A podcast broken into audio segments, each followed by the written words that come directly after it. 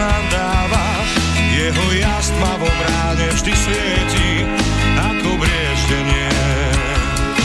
V dolinách lesný med vonia viac ako tráva, na svahoch túlia sa ovčie stáda, v domoch pieseň znie. V dolinách človek sám svoju prírodu chráni, každý strom, každá lúka na stráni je náš vzácny liek. V dolinách ľudia nemajú zamknuté brány, majú tam srdcia čisté a vľúdne ako prúdy riek. Je to kraj, kde prísne štíty hôr ticho dolinu múdro strážia, pokým slnka lonca zvoní na jarné zvonce ovčích stád.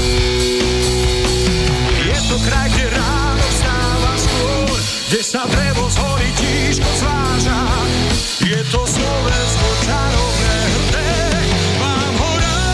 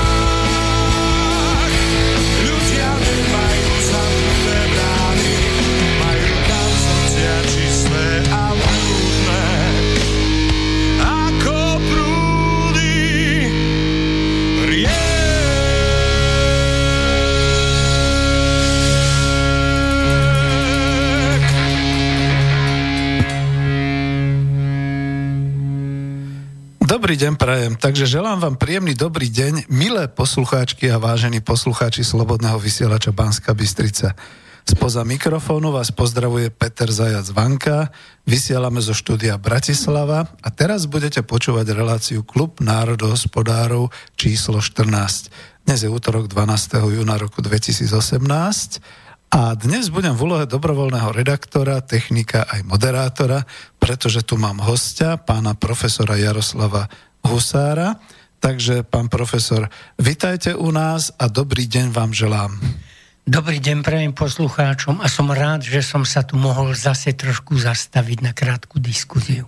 Ďakujem pekne. No nebude to až taká krátka diskusia, keďže máme skoro 2 hodiny, ale pretneme to potom nejakými tými pesničkami a pretože viem, že máte rád skôr teda takúto ľudovú muziku a folk, tak našli sme a máme tu v hudobnej dramaturgii nejaké takéto skladby, takže to si potom pustíme, keď budeme už unavení hlasovo a podobne. A ľudové tance. Môžete hovoriť, pardon. Lebo som ja tancoval ľudové tance, takže no, som tak si na to, dokonca aj moravské ľudové. Takto, áno, tak my sme ešte z tých generácií, čo si pamätáme, aj tancovanie, aj spievanie ľudových piesní. Dnes to naozaj robia niektorí dobrovoľne a som rád, keď aspoň takto vnúkov a detí k tomu ako nejak tak primeli. Sami dnes tancovať tu nebudeme, lebo je tu horúčava. Zaspievať si možno zaspievame. Ja vám teraz ešte na chvíľku stiahnem mikrofón, ale dáme to naspäť potom, pretože chcem, keďže máme hostia, aby išlo o reláciu kontaktnú, tak ma volajte. Máme štúdio Bratislava. Telefónne číslo je tým pádom na mobil 0950 724 963, alebo nás, dajte nám nejakú otázku, alebo nás pochválte, mailujte na studio@slobodnyvysielac.sk alebo píšte mail priamo do ikonky na webe Otázky do štúdia. Len nám dajte trochu viac času na rozbeh relácie, pretože dnes je to veľmi dôležité a vraciam už naspäť mikrofón. Dnes to bude skutočne deň, pán profesor Husár, keď veľmi rád tu na Slobodnom vysielači môžem uviesť, že predstavujeme vašu najnovšiu knihu a to je to dielo s názvom Aj ekonomia je veda. Podarilo sa dokonca minule, tak síce amatérsky, ale predsa len blísnuť vás fotoaparátom, takže je to v avíze, ako ste boli minule vlastne na reláciách.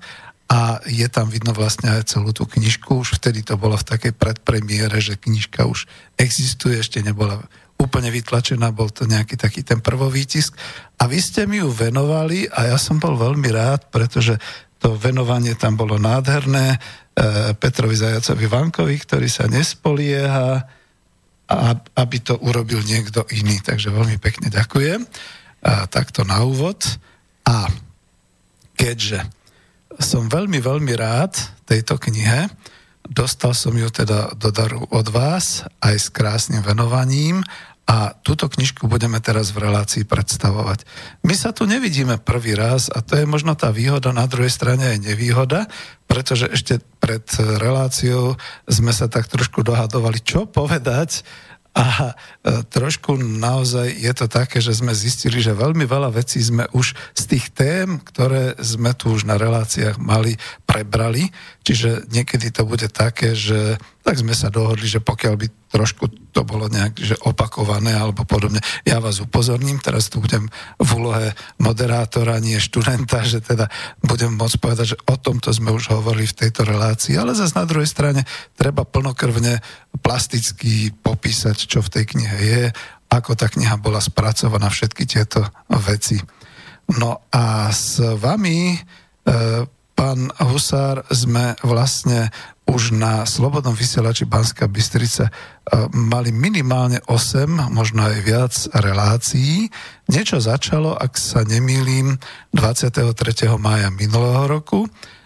Bolo to vysielanie o ekonomickej demokracii číslo 60 s témou s profesorom Jaroslavom Husárom o hospodárskom krvnom obehu v úvodzovkách. Na základe toho ešte kľudne poviem, že to môžem takto uviesť.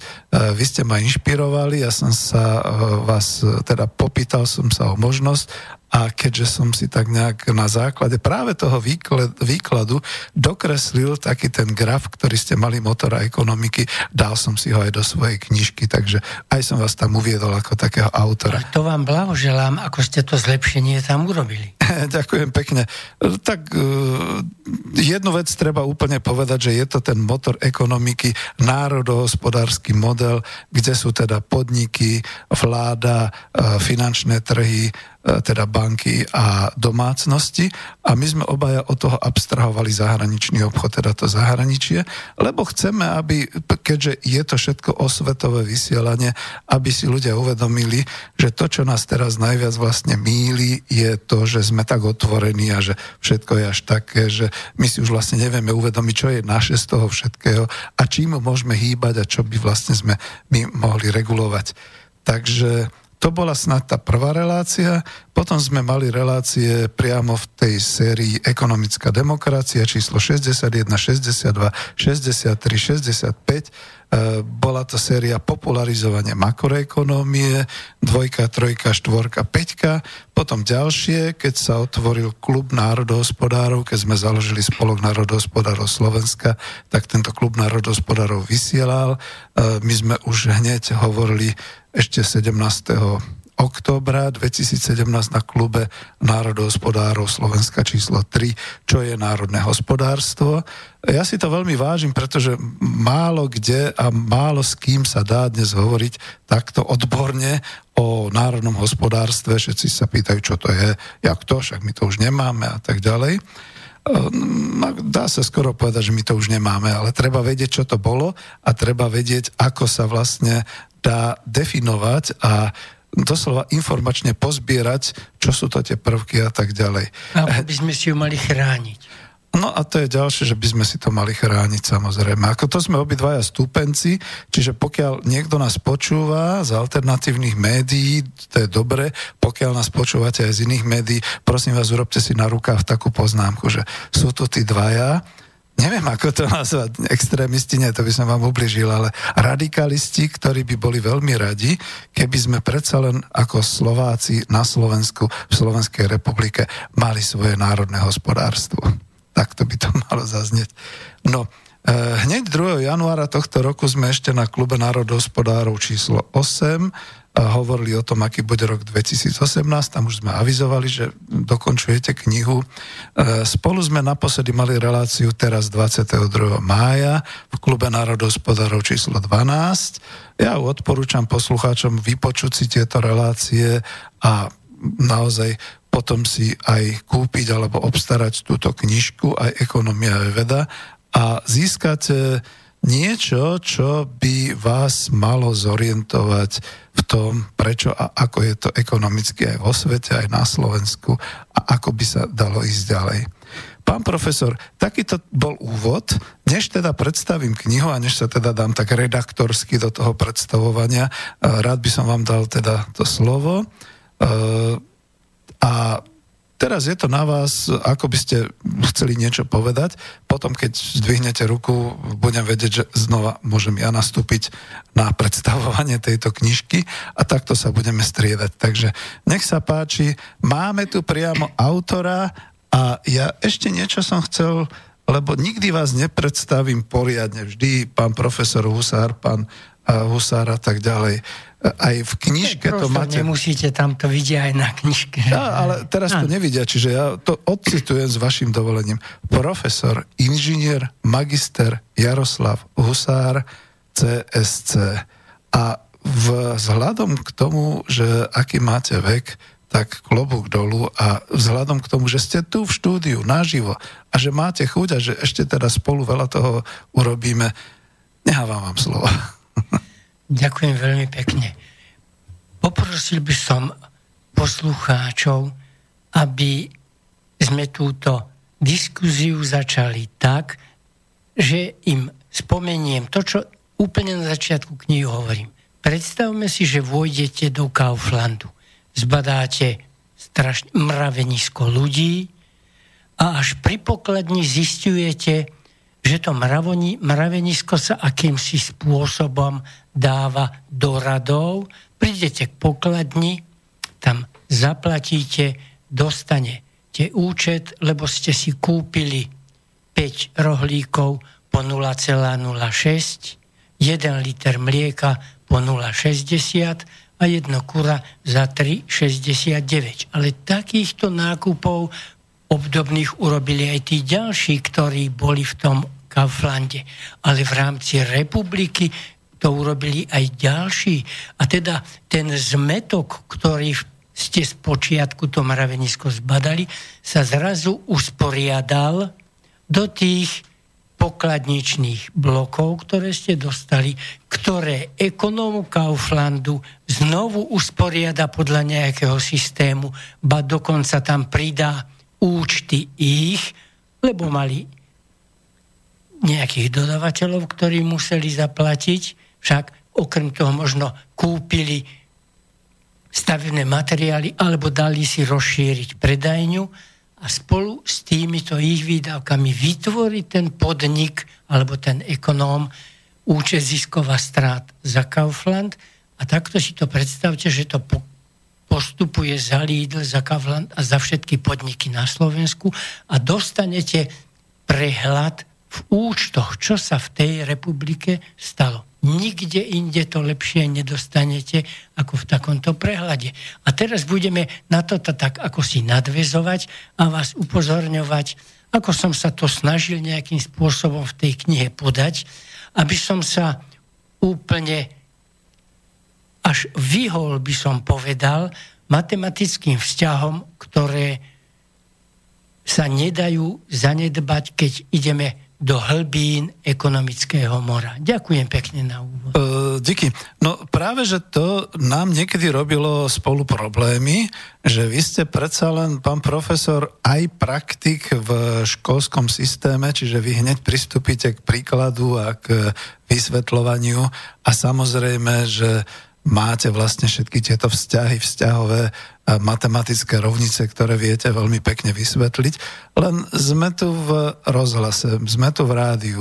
A to, čo je vždy a to, čo mám aj ja tu niekedy vypísané v tých pekných tabulkách a v tých rovniciach, veľmi ťažko, aj keď sú tie skrátky, sa dá vlastne tlmočiť, pokiaľ to nechceme obšírne, že by sa tam človek nestratil. Ja už som dal taký podnet, že budeme musieť robiť nejaké YouTube relácie, kde budete mať skutočne obrazovku, kde budeme mať kameru, natočíme to, nasnímame to tak, aby to teda bolo aj takto zrozumiteľné. No a pre poslucháčov naozaj teraz je to také, že keď si vypočujete, mali sme celú tú sériu relácií propagovanie makroekonómie, tak doslova odporúčam zobrať si pero, papiera, všetky tie vzťahy, tak ako ste aj hovorili, si to tam zapisovať, ale není to treba až tak robiť, pretože tu je tá knižka. To je to, čo som veľmi rád a keď teda môžem, tak by som sa znova vrátil k tej knižke a chceme ju, to sa nedá povedať, že promócia, tá ešte bude nejak taká slávnostná, alebo takéto krstenie, pripravujete to, ale ja by som ju chcel takto predstaviť. Mám v rukách knihu, ktorá má oficiálne 320 strán, keď to tak zoberiem, 315 strán, aj s obálkou potom je to kniha, ktorá je zase robená takouto formou mäkká väzba, a je to taký ten formát A5 a na prvej strane sú také veľmi pekné vzorce, to potom tiež povieme, lebo podtitul knižky Aj ekonomia je veda je, ako sa nám ju podarilo aplikovať a kde boli problémy. A sú tu potom nejaké také tie, toto všetko, čo prebereme a na zadnej strane je potom váš príslov Bratislava roku 2018, potom máte tam taký obrázok, diagram. Kniha má svoje ISBN, bola vydaná vo vydavateľstve Letra Edu Bratislava a aj keď sme na Spolku národohospodárov Slovenska povedali, že budeme radi, keď to bude náš edičný počin, treba to otvorene povedať, nemali sme na to, pretože ešte sme trošku slabúčky v tomto zmysle, čiže aj keď sme si vyhodnotili možnosti tlače a možnosti vydania, nakoniec ste vynašli svojich sponzorov, vy ste si to vytlačili a ja som len teda rád, že môžem pomôcť aspoň tým, že ju takto spropagujeme. Kniha je skutočne, ja by som to povedal takto, učebnicou, ale zároveň je aj trochu vašou bibliografiou, keď sa to tak dá nazvať, lebo píšete tam aj nielen príklady, ale aj spomienky, ako ste kde, v ktorých rokoch niektoré veci prežívali. A je skutočne žriedlom vedomostí, pretože ja priznám sa teraz ako študent, poctivo síce konspektujem a začiarkujem a zvýrazňujem niektoré veci, ale stále som sa dostal ešte len po kapitolu 1 a tie ostatné, aspoň pretože máme reláciu, tak som si tak nejak prelistoval, niektoré veci vyhmátol, aby to teda bolo možné. Sú tu aj obrázky, aj fotografie prefotené, ale je tu aj veľmi veľa diagramov, veľmi veľa je blbé slovo, ja to poviem tak, je tu veľa poučných diagramov a veľa tabuliek, ku ktorým je vlastne podaný taký ten váš text, čiže toto je dôležité. Toto nechceme ešte takto. Ešte aj básničiek a vtipov, a dokonca aj židovských vtipov, lebo sa hodili. Hej, ja som ešte nechcel hovoriť aj o tých prílohách, aj o tom, čo je vo vnútri. No napríklad toto bolo veľmi náročné pre vydavateľa, aby si dal dohromady všetky tieto texty. Skutočne máte tu poéziu, máte tu úryvky, preklady, máte aj v prílohe teda nejak skopírované niektoré z vašich listov, čo ste písali štátnym, vládnym predstaviteľom, Je tu veľa aj takého, povedal by som, takých tých vsúviek, kde to, čo vy obľúbujete vašich básnikov alebo teda filozofov, tak ich tu spomínate. Čiže je to naozaj taká komplexná kniha, kde by som povedal, je to populárno-náučná. Nie je to úplne vedecká učebnica, aj keď je tam veľa tých vzťahových príkladov a je to síce taká zdrojová kniha, na druhej strane je to kniha, v ktorej ste vy tak viac menej zobrazili aj ten svoj, môžem to tak povedať, životný postoj a trošku ako ten svoj život ako prechádzal. A k tomu sa chcem opýtať teraz, než budem pokračovať. Vy ste mi niečo naznačili, že ja som to považoval za také, že minulý rok sme ešte mali v rukách vašu predchádzajúcu knižku a tam sme hovorili o makroekonomii a tak ďalej. Teraz, keď bola táto knižka vydaná, tak som si hovoril, wow, no tak ste to zvládli. A čo ma zarazilo, to je to, čo možno aj poviete vy, že ako dlho ste tú knižku vlastne skladal, túto, aj ekonomia, aj veda. No, pán inžinier, budete prekvapení, ale to je moje 20-ročné dielo. Ba aj viac, keby som zobral ešte ako aj za čas socializmu, keď som sa povedzme rozprával s profesorom Briškom a tieto poznámky s ním som si ja zakladal, neskôr potom už do počítača. Takže toto dielo je skutočne, povedal by som, takou spomienkou a vzdaním úcty tým ľuďom, ktorých som ja poznal, lebo títo ľudia prispeli k poznatkom ekonomických vied takou hĺbkou vnímania ekonomických fenoménov, s akou som sa nestretol iba u velikánov, či to už bol Keynes, alebo to bol Leontiev, alebo to bol hoci ktorý iný, Smith. Títo slovenskí ekonomovia takto hlboké poznatky dali. Možno ich ďalej tam potom prečítame. Budeme sa snažiť. Určite, lebo poviem kľudne, že sám som bol prekvapený nad nielen menami, ale potom aj tým, čo ste opisovali ich tvorbou a teda ich dielom. A mnohých som nepoznal, čo je teda povedzme moja chyba, lebo už som tiež v rokoch, že škola bola dávno a už som zažil aj školu za socializmu, aj školu za kapitalizmu, tak by som už mal vedieť zo všetkých spoločenských formácií, ktorí, akí ekonomovia a podobne, ale tiež ma to prekvapilo. A aby sme trošku oddelili to, čo hovoríte, vážime si to 20-ročné dielo a úsilie, ktoré bolo teda v roku 2018, skoro by som až povedal ku príležitosti vašich narodenín a vydané, čo teda zase si môžeme vážiť ako taký spoločenský počin. Dáme takúto peknú pesničku na oddelenie. Môžem? Takže nech sa páči.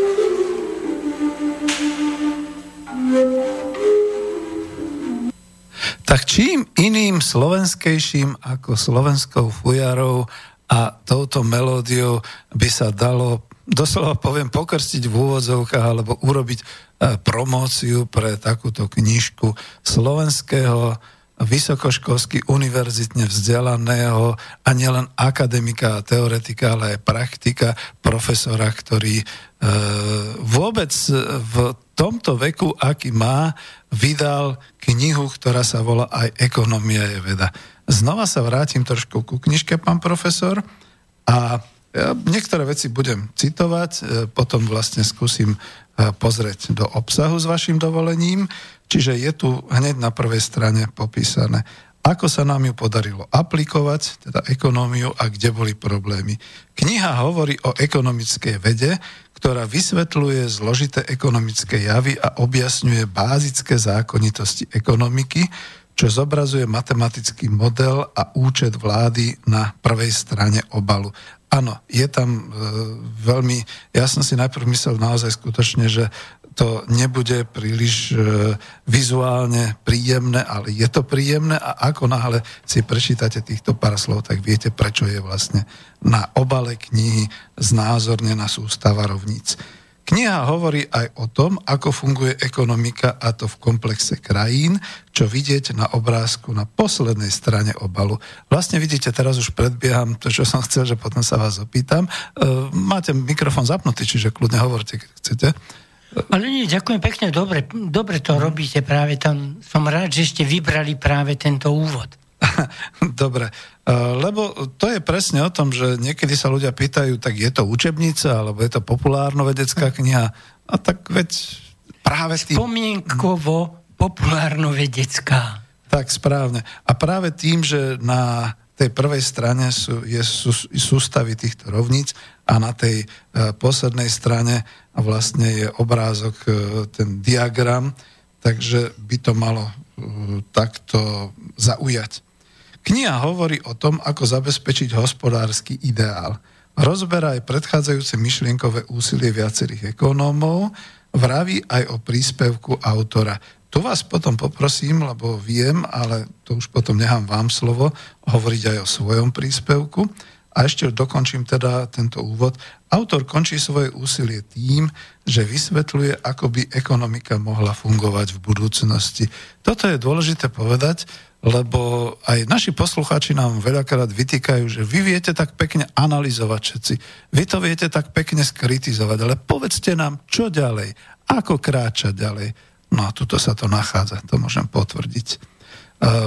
Je tu veľa takých, povedal by som, poďakovaní, pretože vy ste vlastne naozaj tú knižku vydávali nie svoj pomocne, ale s pomocou priateľov, s pomocou ľudí, ktorí vás podporili.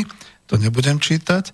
A máte tu aj takú básničku, kde teraz som ja sám zaskočený, lebo pôvodne som si myslel, že ju prečítam ešte predtým všetkým, ale je tam napísané Jaroslav Husár, Prometeus. To je vaša vlastná. To je moja vlastná. Chcete ju prečítať? Prečítajte ju. Budem ju čítať ja? Áno, buďte tak. Tak mi dôverujete? Áno. Prometeus. Zosobnenie odvahy a vytrvalosti. Až narobil v okolí veľa zlosti.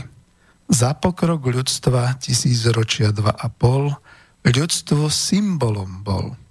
Z hliny človeka stvoril, z pece Héfajsta oheň ukradol, a to Zeus už nezvládol.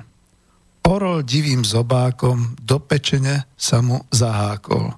Nocou znova narástla, ani tieto múky ho nikdy nezlomili. Zachoval si hrdosť, by sme si ho ctili. Jaroslav Husár. Dobre? Je to tak veľmi dobre, krásne. Máte lepší hlas ako ja, a takže to bolo o to pôsobivejšie. Hej. A tým pádom dávam do súvislosti, že vždy hovoríte vlastne o tom človeku, ktorý pracuje, ktorý vytvára tie hodnoty aj v ekonomike ako takej, a vždy príde ten orol a vždy ho znova zažíva a znova. Múky človek. A človek zažíva pritom múky. Ďakujem pekne. No vidíte, že naozaj v diele sú aj takéto literárne určité dielka, a a som rád, že som to mohol uviesť, aby sa teda posluchači nezlákli, že to je iba čisto faktografická, ekonomická, ťažká učebnica a podobne. No a teraz prejdem k obsahu celkovo. Čiže kniha má tých 315 strán, aj s prílohami, aj so všetkým. Je rozdelená na 8 kapitol a ja si vám trúfam aspoň zopár z toho obsahu, z tých kapitol prečítať, aby ste vedeli, o čom je. Nebudeme to všetko uvádzať, ale ja si myslím, že keď si tú knižku obstaráte a budete ju čítať, budete mať celé leto, čo robiť. Čiže kapitola 1 je ekonómia vedov. Po úvode je tam popísané, o čom je ekonomická veda, fascinujúca ekonómia, identity finančných tokov v hospodárstve, ich účtovný rámec, hĺbšie o metodológii, hospodárstvo dnes, ako sa robí makroekonomická analýza, úžitok vlády, ba aj ľudí z ekonomickej teórie a záver. Kapitola 2 trochu ekonomickej histórie. Po úvode hlbaví velikáni, čo nás učil Adam Smith, rafinovaný David Ricardo, jeho boj v parlamente, Karol Marx, učiteľ, ktorý kritizoval, Alfred Marshall, učiteľ, ktorého opustil Keynes, J.M. Keynes, pád a nový rozlet klasickej ekonómie, Vasilij Leontiev, nové vnímanie a usporiadanie ekonomických dát, G.K. Galbraith, neveril monetárnej politike, učíme sa z ekonomických faktov, ale aj od filozofov, poznanie a pravda je stále záhadou, čo nám ekonómiu komplikuje. Nie som si istý, či je dobre všetko takto čítať, ale... Nie, môžete, áno. Áno. Ja som sa dostal vlastne naozaj ako študent len do tej prvej kapitoly ešte.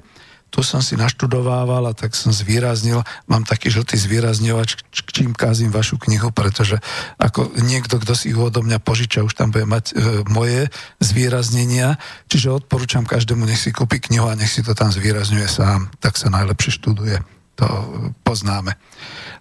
K tej druhej kapitole veľmi som rád, že v rámci ekonomickej histórie ste popísali všetkých týchto velikánov, či už Smith, Ricardo, alebo aj Marx, alebo potom Galbraith, Leontiev, Keynes a tak ďalej. Čiže nenehali ste nič na náhodu a je to taký prehľad, že tí, ktorí zatiaľ považovali tú ekonómiu a ekonomiku sveta ako nejaké huncúctvo, nejaké také tie vylomeniny pánov a vládcov a podobne, konečne by si mohli naštudovať, je to dosť zaujímavým jazykom písané, aby teda vedeli, aká bola aj história, ako ľudia prichádzali na to. Tak, ako ste spomínali na začiatku, že dnes, keď človek príde do Kauflandu, tak už tuto ste naviedli poslucháča na to, že toto je ekonómia, tuto je ekonomika napríklad toho malého obchodu a tak ďalej, aby to ľudia začali v takýchto súvislostiach vnímať. A tí velikáni, ktorí to prvý raz popísali pre ľudí písomne, do diel a trápili sa s tými vzťahmi a všetkými takýmito vecami, boli pravdepodobne prví, pretože pred nimi sa nachádzali ešte len rôzni tí kupci a rôzni takí tí vládari a podobne a tí nie, že nerozumeli, tí zatiaľ nemali tú schopnosť to všetko popísať a dať to do nejakého systému, do nejakých tých pravidel, zákonitostí a podobne. Kapitola 3. Mŕtvý odkaz živých ekonómov, živý odkaz mŕtvych ekonómov. Po úvode predstavujete profesora Rudolfa Brišku, vedel nielen ekonómiu, aj telefónny zoznam, no to potom poviete prípadne. Áno, to povie. Profesor Karvaš, teoretik aj praktik, profesor Sojka, veril vlastným a aj poznatkom zo sveta, Viktor Pavlenda a dobovo originálna učebnica politická ekonómia socializmu, ekonómovia hľadali svetlo. Táto kapitola, len som ju zatiaľ stihol prelistovať a hneď som... To sa nedá, to jednoducho som obetoval spánok a pozeral som si niektoré veci. Pre mňa boli nové. Karvaša som objavil po roku 1990, to kľudne poviem, uznávam ho, pretože z mojho hľadiska hlavne pomohol materiálne a finančne ekonomicky podporiť Slovenské národné povstanie. Ale napríklad o profesorovi Briškovi som nič nevedel, o profesorovi Sojkovi takisto nie. Pavlendovú učebnicu politickej ekonomie socializmu sme už my mali ako študenti, nechcem povedať, že zakázanú, ale nebola k dispozícii. Študoval som v 76. až 9. už to boli nejaké iné politické ekonomie socializmu. A hlavne to ekonómovia hľadali svetlo. Trošku aj rozmýšľam, či hneď teraz nechcete prípadne povedať pár slov, lebo tá kapitola je tak naozaj umelecky zaujímavá. Mŕtvý odkaz živých ekonómov, živý odkaz mŕtvych ekonómov. Čo to znamená? Ďakujem veľmi pekne. Pane Žder, viete čo, ja som všetkých, ktorých som tu spomenul, slovenských ekonómov, poznal. Osobne. Osobne. A u toho pána profesora Brišku to skutočne bolo tak, že oni chodili, slovenská inteligencia, do Štefánky. A on tam vynikal vedomosťami a tak ho tak všetci uznávali. A jeden deň pri kávečku mu povedali, vieš čo, Rudo, keď sa do zajtra naučíš telefónny zoznam Bratislavy, tak uvidíš čo. A tak sa stalo, že tento profesor Briška sa ten telefónny zoznam naučil a všetkých na ten druhý deň šokoval. A prosím vás, potom sa mi stalo to, že on bol pracovníkom takým externým na mojej katedre a keď som sa vrátil zo Ženevy, tak znovu som sa s ním stretol na Výskumnom ústave ekonomiky a poľnohospodárstva, kde som chodil robiť výpočty, tam mali najlepší počítač. A tak znovu sme sa ako spriatelili, častokrát debatovali a raz mi spomenul, vieš čo, ale ja by som veľmi potreboval raz metódu. A ja mu na to, pán profesor, že ja to mám. Nehovor. Richard Stone bol zodpovedný za systém národných účtov OSN v Ženeve. A to raz znamenalo prenásob maticu A zľava vektorom R a zprava vektorom S. Tak sme sa dohovorili, že na druhý deň mu ju donesiem. Aj som mu to donesol. Žiaľ, rozlúčili sme sa veľmi smutne, lebo zhruba za 10 dní on mal problémy so sluchom. Išiel, križoval električku a tá ho potom zrazila. Ale podobne by som mohol spomenúť toho Viktora Pavlendu. Viete, ja som bol tiež jeho taký žiak a po roku 89 formálne ho tam zavolali na také besedy, viete, ale vlastne ho tam hneď žijúci ekonómovia mŕtvych myšlienok pobíjali banalitami. Keby som to povedal, už som to vám dneska spomenul, rozprávali o nechte na malíčku na ľavej nohe. Obrazne povedané. Obrazne povedané. Ale Viktor rozprával, že kolená sú dôležité, aby sa človek mohol pohybovať. A že takéto kolená má aj ekonomika. A teda ekonomická veda musí poznať, ako ten organizmus ekonomiky funguje. A to učil práve aj Viktor Pavlenda, však a táto jeho kniha. Veď si predstavte, keď napísal tú knihu, to obdobie, aké to bolo ťažké, uznávali sa iba sovietské učebnice. Áno, to bolo v tom našom oživení 66 až 8. Toto bolo okrem juhoslávskych ekonómov, a o tom niečo povieme. Toto bola prvá učebnica v socialistickom tábore, ktorá povedala, hop, hop, to nie je tak, ako to píšu sovietskí ekonómovia. No a za toho potom vyhodili zo školy. Však tak aj mňa tak vyhodili. Takže bolo treba vzdať hold, úctu, skinúť klobúk, poďakovať týmto ľuďom, že v tých podmienkach, tak ako toho Prométea pribili na tú skalu na Kaukaze, tak vlastne pribili týchto ľudí znovu, povedzme, k Vysokým Tatrám a tam boli priklincovaní a nemohli sa pohnúť. A Áno, no to bolo to obdobie, ale viete, vy hovoríte aj o tom paradoxe, neviem, ako z toho urobím otázku, ale to je zaujímavé, že povedzme práve Pavlenda je z tých ekonómov, tak ako bol v Čechách profesor Šík a ďalší, ktorí teda niečo tvorili a niečo vytvárali pre socialistické Československo. Po 68.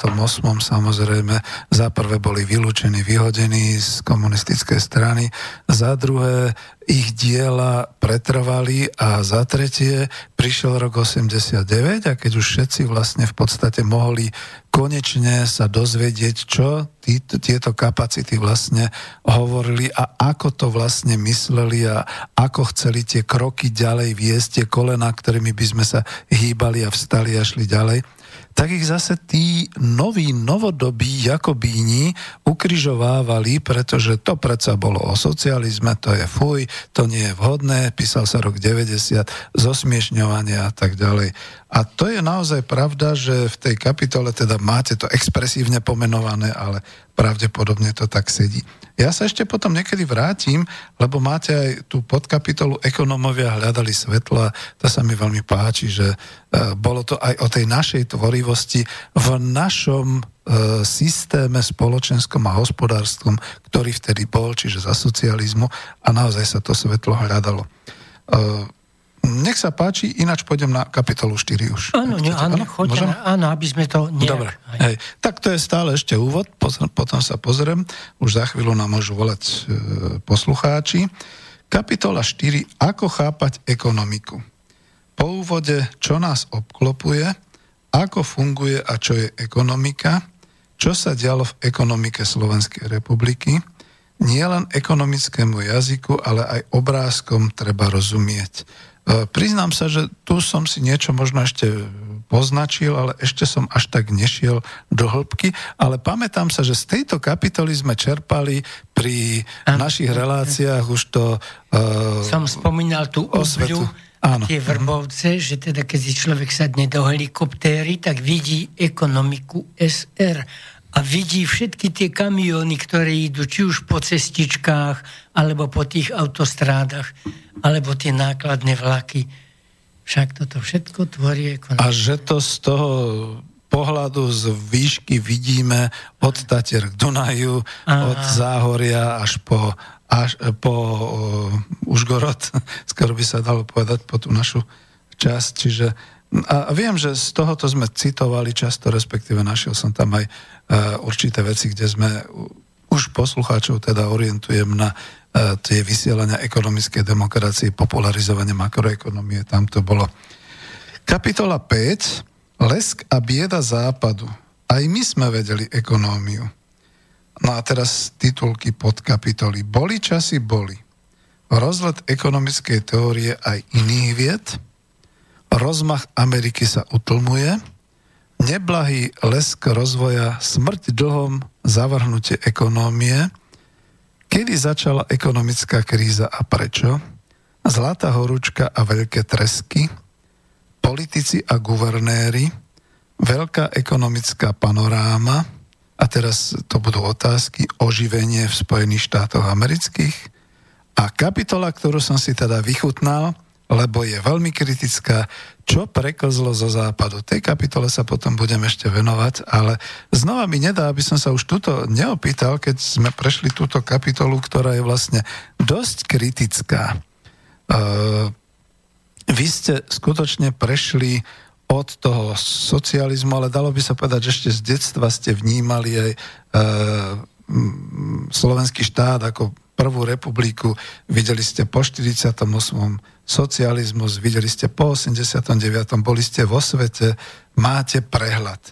Čiže kľudne poviem, že človek by povedal, ale veď vy nemusíte tak kriticky písať, veď vy môžete byť šťastní, že teraz sme v takom svete globálnom, spokojní, že všetko takto je usporiadané a tak ďalej. A vy to tak pekne kriticky niektoré veci beriete. To mi až nedá neopýtať sa. Ďakujem veľmi pekne. Tak hneď sa môžeme vrátiť práve k tej poslednej strane, lebo... tam je ten diagram. Tam je to vidieť, alebo poviem to ešte jednoduchšie. ten čitateľ si to môže predstaviť, lebo hovorím to práve v prvom grafe, v prvej kapitole, že keď si predstavíte také 4 obdialničky vedľa seba, prvý je obdialniček domácnosti, druhý je obdialniček vlády, tretí je obdialniček podnikov a štvrtý je obdialniček zahraničia, tak do toho prvého obdialnička nám vteká príjem do tých domácností. A z tých domácností, čo je? Tak prvé tie domácnosti si nakúpia tovary a služby. Ten košík, čo som ráno utekal. Potom si zaplatia dane a to, čo im zostane, ide do toho toku S úspory. Ale vidíte, tu je ten problém. Tieto úspory, ako to ukazujem na tej zadnej strane, idú do sveta. Tie idú na finančné trhy. Ale vy o tom už nemáte prehľad. Vy máte prehľad o tom vašom účte, ktorý máte v Tatrabanke. Tam máte tie úspory. Tam máte časť tých úsporov na tom bežnom účte a na ďalšie, keď máte trošku viac, tak vás Tatrabanka nahovorí, aby ste išli do fondov tam, do tam B, tam B2 a vy vôbec neviete, kde idú tieto peniaze. Ak by som to prehnal, mohol by som povedať, že aha, a viete vy, koho ten tam financoval? A hneď to skonkretizujem. Keď som prišiel do Ženevy, otvoril som si tiež účet v banke a ten pán sa ma pýta, a keď budete sporiť, môžeme sa na vás obrátiť a požiadať vás, že chceme tam a tam. A tak sa stalo zanedlho, že ma zavolal ten riaditeľ toho odboru poskytovania úverov a mi hovorí: pán Husár, máme tu požiadavku na úverovanie obnovy a výstavby viníc v okolí Bordeaux. Ja som v Ženeve bol. Však, a to bolo Švajčiarsko, a to bolo Francúzsko. A je tam, my tam im poskytujeme za 4% úver. Vy budete dostávať, keď dáte nejaké peniaze do toho Bordeaux, 4% úrok. Súhlasíte s tým, dáte sa, alebo máme tu iné, ale tie sú rizikovejšie. A ja vám hneď poviem, čo som mu povedal. No viete, to je ten problém u mňa, riziko. Lebo ja robím do merania aj rizika. A viete, pán riaditeľ, keď vám poviem, že som pilot a letím veľmi rýchlo, letím veľmi vysoko a je tu veľmi zima. Čo máte z toho? On mi hovorí: nič.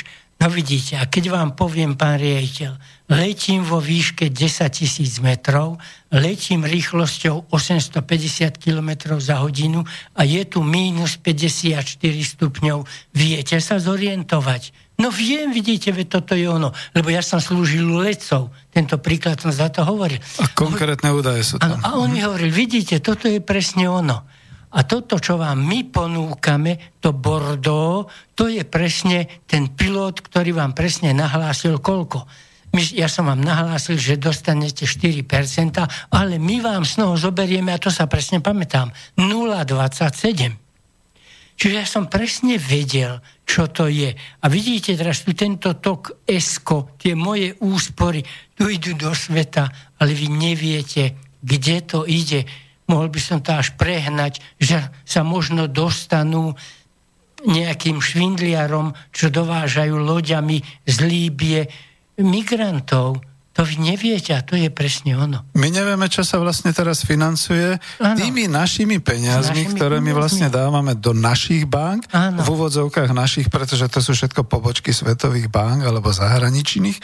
A my vlastne si myslíme, my omylom, že keď klikneme na náš internet banking a nájdeme tam, že máme na účte, ja neviem, poviem to teraz, 25 000 eur, takže furt to tam máme, pretože však to je naše a kedykoľvek si kliknem, tak to dostanem naspäť. Ani to už nie je pravda, lebo to sú vysoké sumy, to sa už nedá a vôbec v hotovosti takisto už sa nedá len tak vyberať v jeden deň a toľko a tak ďalej. A na druhej strane my vlastne tam máme len evidenciu o tom, že banka eviduje našu požiadavku, že tam máme peniaze, ale tie peniaze sa točia naozaj už potom nikde vo svete. Moja otázka je, myslíte si, že ešte stále sú takí úprimní a takí presne priateľskí až osobní bankári, ktorí by vám takto vyprávali o tých úveroch, lebo ja mám pocit, že naši finanční... Ja o tom píšem v knihe, nech si to čítateľ prečíta, ale hneď vám poviem, lebo ste spomenuli internet banking. A tam vám hneď, ak máte také tie tamtamy, ja mám teda tam, ano, tam vám ešte ukáže aj graf, že aký je tento váš účet, alebo teda tie peniaze, čo ste dali do toho tamu. Rastie vám to. Úspešné, ako to rastie. Ale vy viac neviete. Áno, už, teraz už začali, lebo ja som bol tiež jeden z tých, prepáčte, že sa budem chváliť, ale ja som nieraz o tom písal aj ministrovi financií. Prosím vás, to takto nemôže byť. Tá banka mi musí presne povedať, že to sú moje peniaze. Ja chcem vedieť, kde tá banka, ja som to zažil v tej Ženeve. On sa ma spýtal a povedal, ja chcete dať do Bordeaux, Vinís, a ja som s tým som súhlasil. Teraz ja vidím na tom internet banking tie krivky, toho výnosu, ale ja neviem, kto to je. Teraz môžem, zase by som nehovoril pravdu, lebo vám tam zase povedia, že to je zase XBC a neviem DDT, ale vy zase neviete, čo to je, ale vám zase povedia nejak všeobecne, ale stratila sa, pán inžinier, tá konkrétnosť, na ktorú som ja bol zvyknutý a dokončím to, čo sa stalo. Keď ma teda odvolali z tej Ženevy, tak prosím vás, nebudete veriť, ale, a už myslím, som to tu spomenul, ja som dostal po uzatvorení účtu zhruba za 3 týždne sumu, že pán Husár, vy ste za 2 roky, čo ste mali u nás účet, ani raz neišli do červených čísiel, tak vám posílame odmenu a tá odmena bola toľko, že my sme si tu s manželkou kúpili práčku. Rozumiete? Veď to je celkom iný vzťah. Môj svokor bol riaditeľ banky v Mukačeve, v Nových Zámkoch, v Prešove, v Lhovci. Keď nás prišli navštíviť, tak mi hovorí, Jarko, ja by som chcel tú tvoju banku. Keď sme išli do mojej banky, on vedel nemecky, anglicky a francúzsky, môj svokor, hlavne nemecky, lebo však z Pezinka, však, no prosím vás, on bol taký veľmi smelý, on sa aj tam predstavil, však som s ním chodil, dostal sa k riaditeľovi banky. My sme navštívili 4 rôzne banky v Ženeve a píšem to v knihe. A keď sme už vyšli z tej 4. a hovorí, Jarko, toto je presne tak, ako to bolo za mojich čias. Môj človek, keď poskytol úver, ja som sa išiel presvedčiť, ako hodnoverná je tá organizácia, kde on tam to dal. Ale tým by som zase zakončil, aby sme mohli pokračovať. Dobre, hej, ja som si medzi tým hľadal to, čo ste spomínali, ale je to stále ešte z tej kapitoly 5 a čo ma teda fascinovalo, aj to, čo hovoríte, je o tom, že vtedy kedysi boli tie banky a bol ten finančný systém dôveryhodný. To je veľmi dôležité slovo, ktoré ste vyslovili aj o tom bankárovi, keď vás teda presviečala, vy ste s ním vlastne sa radili.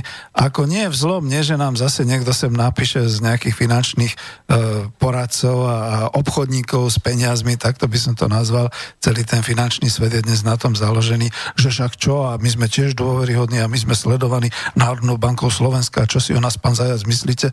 A ja by som musel povedať, viete, ja som sa žiaľ podielal na vašom vzdelávaní od roku 97, keď som naozaj pôsobil vo finančníctve ako coach, lektor, všetkých takých vecí.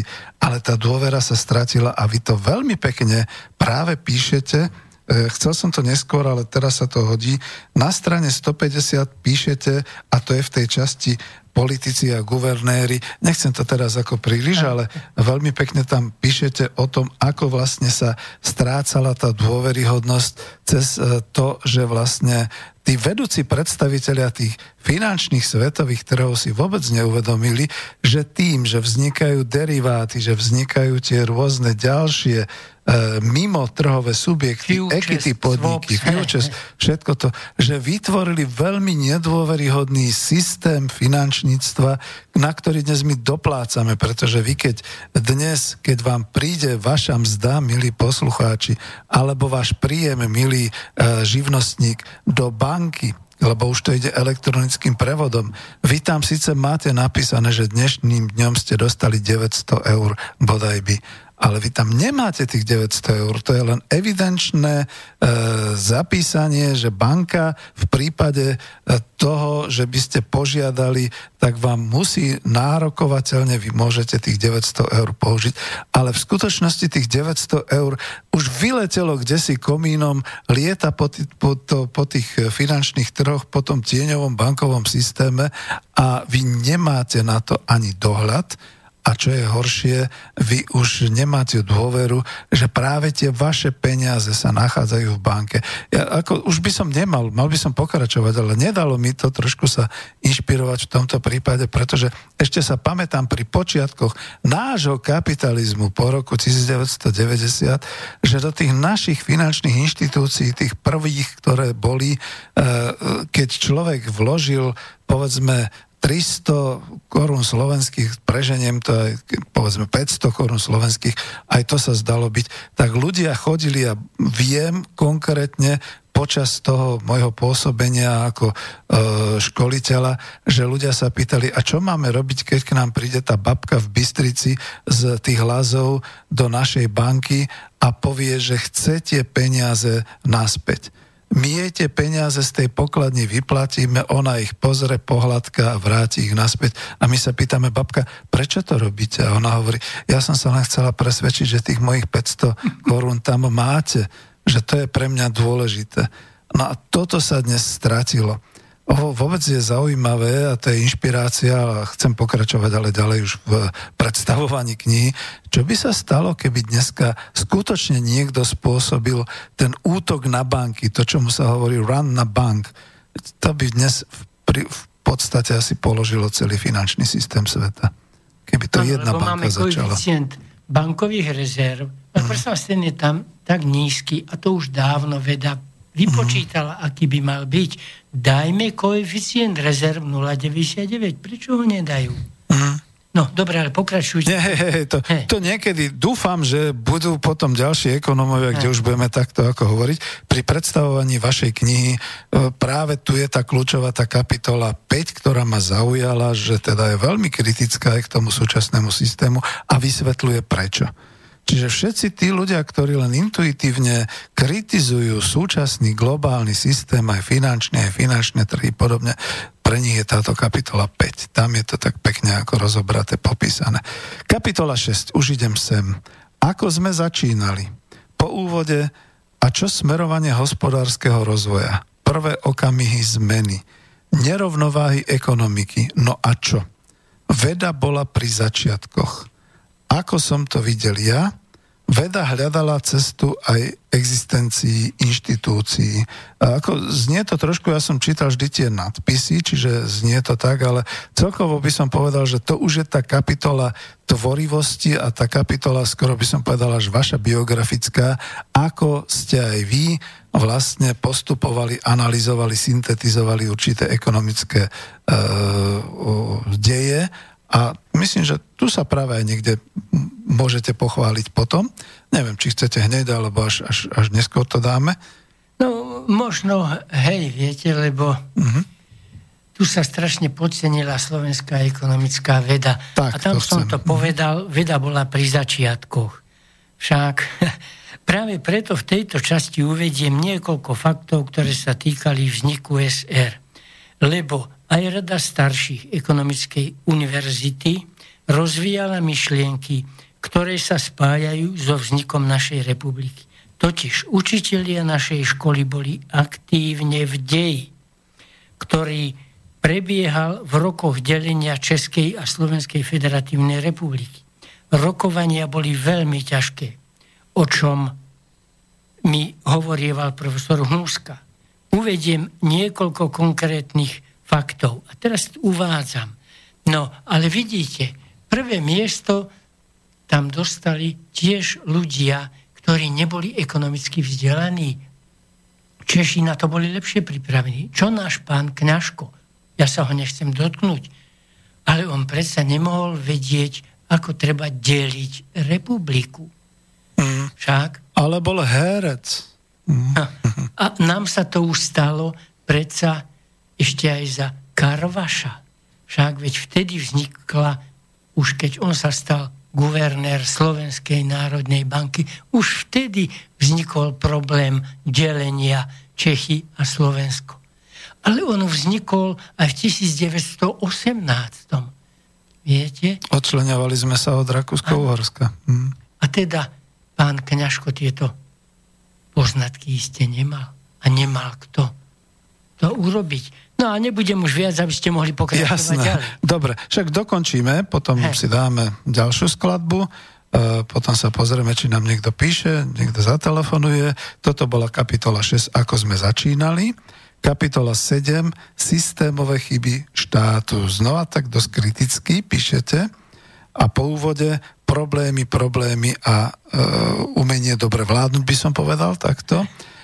Ďalšia podkapitola, začalo to v čase transformácie, aj verejný dlh. Tretia kapitola, teda podkapitola, monetárna politika sa vymkla kontrole, ponuka peňazí. Štvrtá podkapitola, aké boli princípy zdaňovania fyzických osôb v našom daňovom systéme. Piata podkapitola, hospodárska rovnováha a hospodársky pokrok. Myslím, že k tejto kapitole môžete aj teraz, keď chcete povedať niečo súhrne, ale ešte ju budeme rozoberať. Máme ešte hodinu času. To sú vážne nadpisy, respektíve teda podnadpisy. A vrátime sa potom aj naspäť, prečo teda možno považovať za prvé toto vaše dielo za učebnicu a za druhé dokázať, že ekonomia je veda, pretože tu sú tie veci, ono sa to ľahko dneska novinárom je zaujímavé, že ešte na Fakulte národohospodárskej, prepáčte, to poviem ja a nemusíte s tým súhlasiť, pôsobia ekonómovia, ktorí sa učia hlavne marketing a hlavne tú komunikáciu a prezentáciu a nie už tieto určité vedecké poznatky a súťažnosti a podobne, že potom naozaj, keď títo ľudia prídu do praxe, sú dobrými hovorcami svojich ministrov, sú dobrými hovorcami a reprezentantmi svojich organizácií a svojich, povedzme, fondov a všeličoho, ale nie sú tvoriví. Lebo tuto to presne ako v tejto kapitole 7 systémové chyby štátu ste to veľmi pekne natreli, kde všade sme porobili kopec chýb, ktoré viedli k tomu, v akej sme situácii.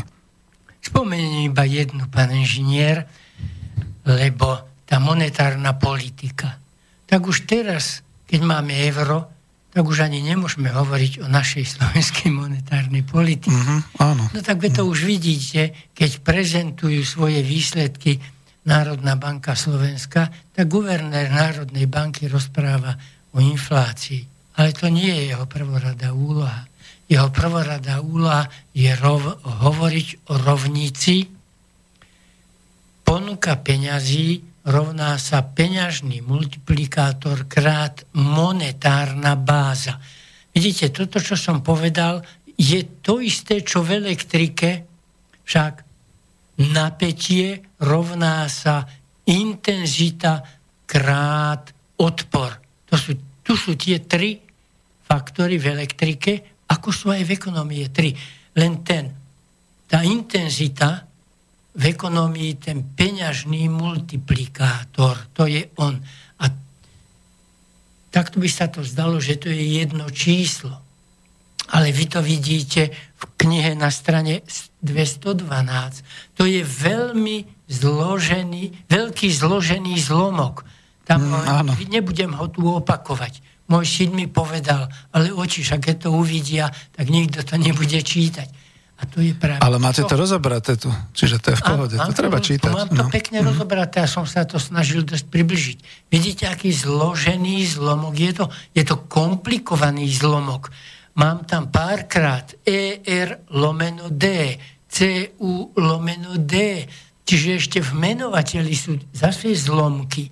Takže ak ja chcem pôsobiť, ak by to malo byť 2,50, a toto by nám pán Draghi mal povedať, keď dával tých 65 miliárd do obehu, teda nakupoval papiere, pardon, že to tak povedal, poviem akcie, nakupoval, čo to sú obyčajné papiere, prosím vás.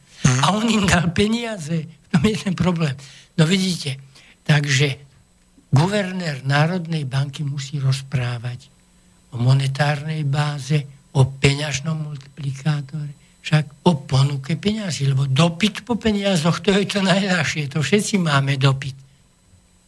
Ale ja som bankár a ja mám robiť ponuku a tu musím robiť vedecky a urobiť vedecky tú ponuku je to, čo som napísal na strane 212. A ja to aj jednoducho hovorím o tom Draghimu. No prosím, ako ste to mohli... Ja som to napísal, prosím vás, aj Draghimu, ale aj do Európskej únie. To som je v angličtine, to nemôžete takto robiť.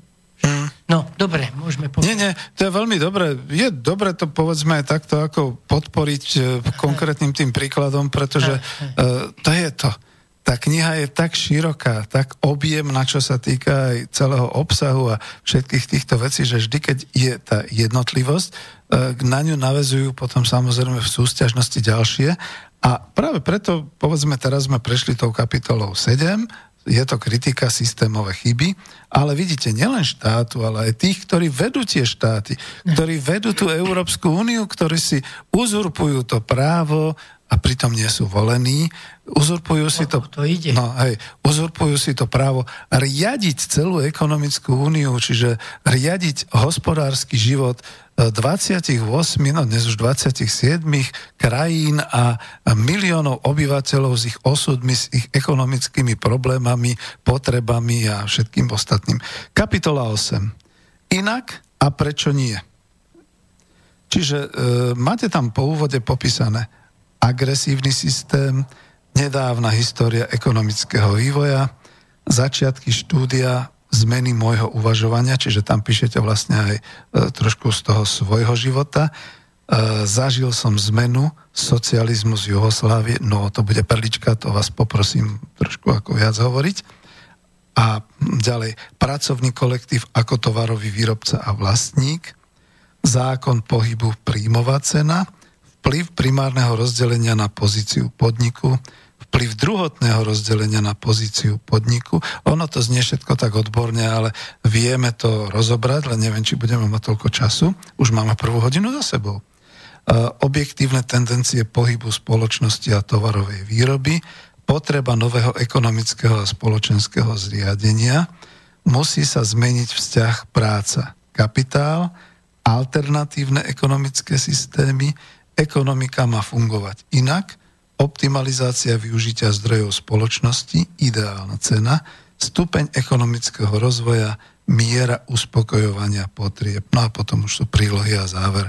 Pán profesor, táto kapitola, ja som si ju rýchle nalistoval celú knihu odzadu, je tá tvorivá, ten prínos, nechcem povedať, že nič ďalšie tu nie je prínosom, ale toto je kapitola, ktorá by mohla sama o sebe byť vydaná, kde by som ju kľudne nazval a pozrite sa, my máme riešenie. A teraz, keby sa niekto opýtal, kto je to my, ktorú politickú stranu predstavujete, tak by sme mohli povedať, my, ekonómovia a národohospodári Slovenska, máme riešenie. A to riešenie nebude politické, bude apolitické, ale aj tak sa časti politického spektra páčiť nebude, pretože ste tu popisovali určité veci, ktoré sú v rozpore s momentálnym smerovaním slovenskej spoločnosti, ekonomiky a politiky, dalo by sa to tak nazvať. Čiže tuto možno považovať tú knihu za tvorivú, prínosnú na zároveň aj revolučnú. Veľmi pekne, veľmi pozitívne ma tam hodnotíte, ale viete, tam treba vidieť skutočne všetko, čo som ja zažil. Ja to poviem aj takto. Nás Maďari v roku 1938 vyhnali. Áno, bol ste na tej časti Slovenska, hej, ktorá podliehalo viedenskej arbitráži. Dostali sme sa do neveríc, tam som začal chodiť do slovenskej školy, do ľudovej. Ale po prvom pol roku, neviem, či dobre hovorím, ale Od otca sa pamätám, že parlamentár Sidor vydobil, aby tie slovenské rodiny, ktoré vyhnali, sa vrátili na ten svoj majetok. Však otec mohol zobrať iba kone svojich rodičov, moju mamu a mňa. Som mal 2,5 roka. Však. No a potom, keď sme sa v 43. vrátili, tak dovolili nám slovenskú školu. Ale po 0,5 roku nám zobrali učiteľa na vojenčinu a dali nám maďarského učiteľa. A tento učiteľ vôbec nevedel po slovensky. A nebudem o tom hovoriť. Však. Teda zažil som ťažké časy, aj cez mojich rodičov. A vnímal som to už veľmi dobre po Benešových dekrétoch v roku 1947, keď do Želiezovského okresu, ja som chodil do Želiezoviec, do mešťanskej školy, prišli presídlenci, ktorých sme volali Tirpáci, lebo nevedeli po slovensky. Konkrétne v mojej rodnej dedine iba otec vedel po slovensky. To bola tá vzájomná výmena, hej. To bola tá vzájomná výmena. Ale povedzme, už ani mama a 11 detí nevedelo po slovensky. Však a ja som už teda začal ten ekonomický svet vnímať ako takýto, lebo to bol... Veď tí ľudia nechali zase... Lebo som pomáhal tým mojim spolužiakom v Želiezovcách nakladať vagóny s tým, čo odchádzali. Ale znovu zostali tu sejačky, hrabačky, pluhy, svine. A ja som to všetko videl u tých mojich kamarátov.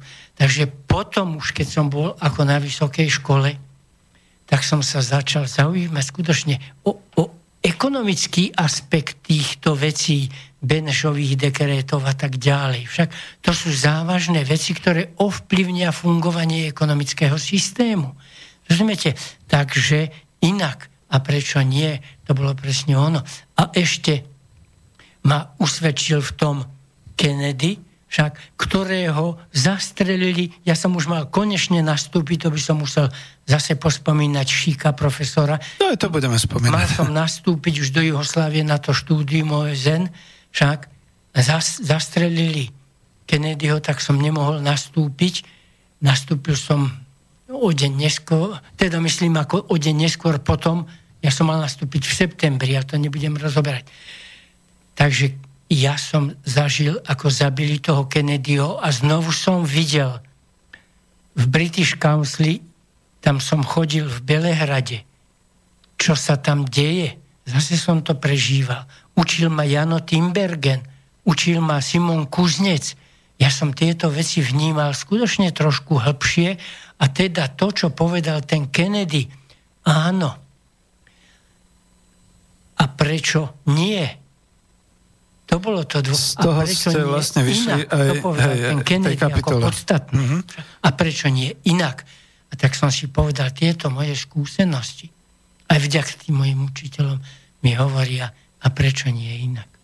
Nie, je to veľmi dobrý názov, vravím, to by mohla byť celá samostatná knižka, pretože tá kapitola je potom plná tvorivých myšlienok a vecí, ktoré zase, povedzme, nie sú všeobecne definované. Viete, ešte jednu vec poviem, a už potom pôjdeme aj ku pesničke, lebo už dlho hovoríme. Ono je to tak, slovenská spoločnosť momentálne, nechcem generalizovať, ale hlavne z tých odborných kruhov trpí na množstvo analýz a analytikov. Málo kto je taký ten spájateľ, syntetik, ktorý z tých analýz dokáže urobiť syntézu. My sme sa kedysi ešte učili na škole, a to bolo za socializmu, analýzy a syntézy a Karol Marx bol vlastne definovaný ako analytik, ktorý potom spravil tú záverečnú syntézu a spísal teda ten Kapitál a z toho vývody. Vy ste naozaj v tej 8. kapitole spravili nakoniec syntézu na základe tých analýz predchádzajúcich kapitol a toho si treba vážiť. Ja ešte dám aspoň teda z toho úplného záveru, čo je teda popísané, máte tu 3 oponentov, pán doktor Laluha, pán inžinier Julius Forshofer, pán inžinier Lubomír Kovačič. Dám zatiaľ prvého a potom si dáme už pesničku. Pán doktor profesor Ivan Laluha vám píše ako oponent. Dielo je pre tých, ktorí chcú načrieť do podstaty ekonómie ako vedy A to aj cez diela velikánov, ale hlavne aj pre tých, ktorí sa chcú hĺbšie zamyslieť nad ekonomickými problémami Slovenskej republiky po roku 1989, prípadne ich analýzou. Kniha je dobrým prostriedkom pre hĺbšie pochopenie zákonitosti ekonomiky, ktoré autor približuje aj matematickým jazykom, ktorý zabezpečuje dokonalosť a presnosť ekonómie. Autor dôkladne rozoberá zásadné ekonomické problémy ekonomiky Slovenskej republiky aj vzhľadom na zmeny po vstupe Slovenskej republiky do Európskej únie. Vidíte, toho sme sa ešte nedotkli. Z diela čitateľ zistí vývojovú dynamiku ekonomiky od vzniku Slovenskej republiky. Jeho podnety dnes všeobecne pociťovanej potrebe zmeny sú originálne. Autor pracoval v Európskej hospodárskej komisii v Ženeve a bol expertom Medzinárodnej organizácie práce v Etiópii. Prednášal na viacerých univerzitách v Nemecku, v Taliansku, ale aj v Kanade a v Spojených štátoch amerických. To je vlastne uvedené od jedného z oponentov, od pána doktora Ivana Laluhu. A neviem, či vám chcete, oddychli ste si možno trošku, až chcete nejaké slovo, potom dáme pesničku. Nech sa páči. No, dám to slovo, lebo prosím vás, idem to ilustrovať presne tým, teraz sa stretol prezident Spojených štátov amerických, áno, Trump. Trump. A pozrite si teraz jeho ekonomickú politiku s tým, čo majú problémy so zahraničným obchodom. Pán inžinier, musím to povedať hneď teraz, lebo na strane 136, keď si pozriete, tam ide tú rovnováhu.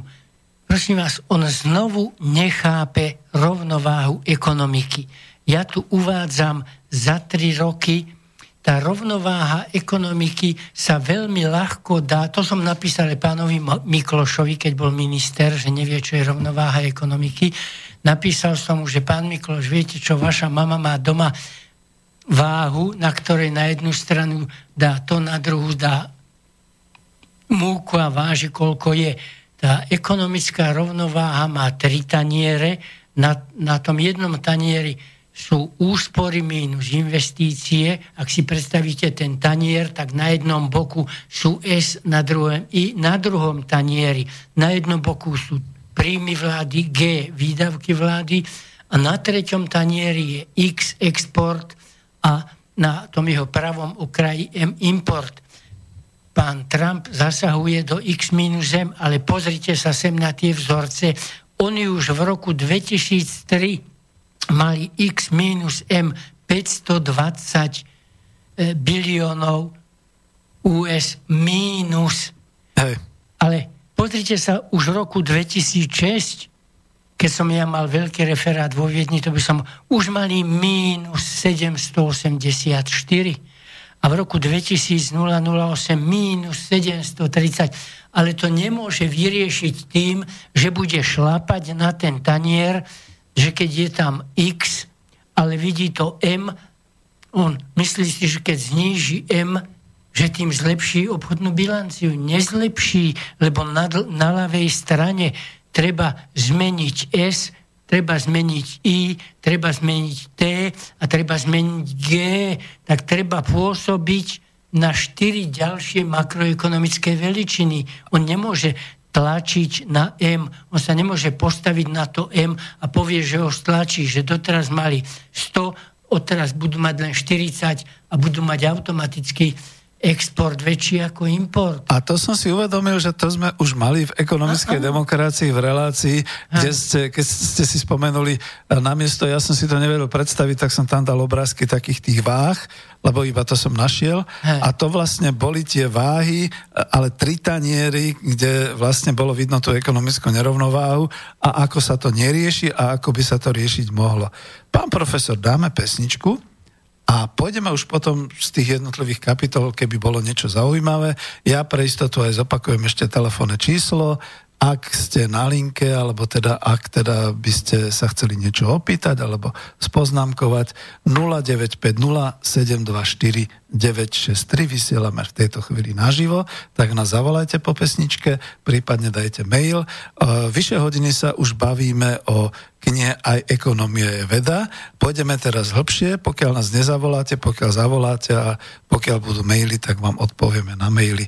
Takže zatiaľ všetko a dávame zas pre oddych takúto krásnu pesničku.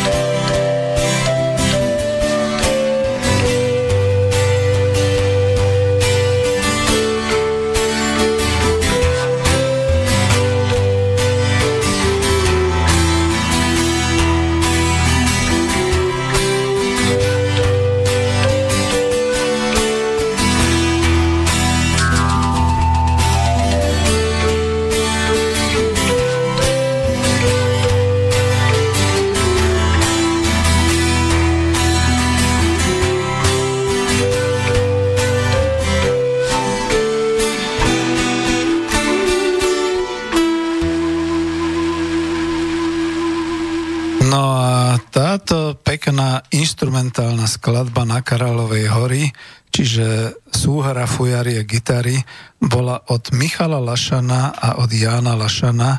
Ja viem, že som si to našiel, povedzme, niekde inde na YouTube a tam to niekde nájdete, ale je to také pekné, pretože za prvé je to skutočne melódia Na Kráľovej holi a za druhé, keď počúvate tú súhru fujarie gitary, to je aj pre mladých. My chceme prepojiť vlastne aj v tejto relácii to myslenie nás, starešinov, už to môžem tak povedať, lebo pán profesor naozaj je starešina a jemu by patrilo miesto v nejakej rade hospodárskych starších, tak ako to uvádzal, že to niekedy v 90. rokoch bolo.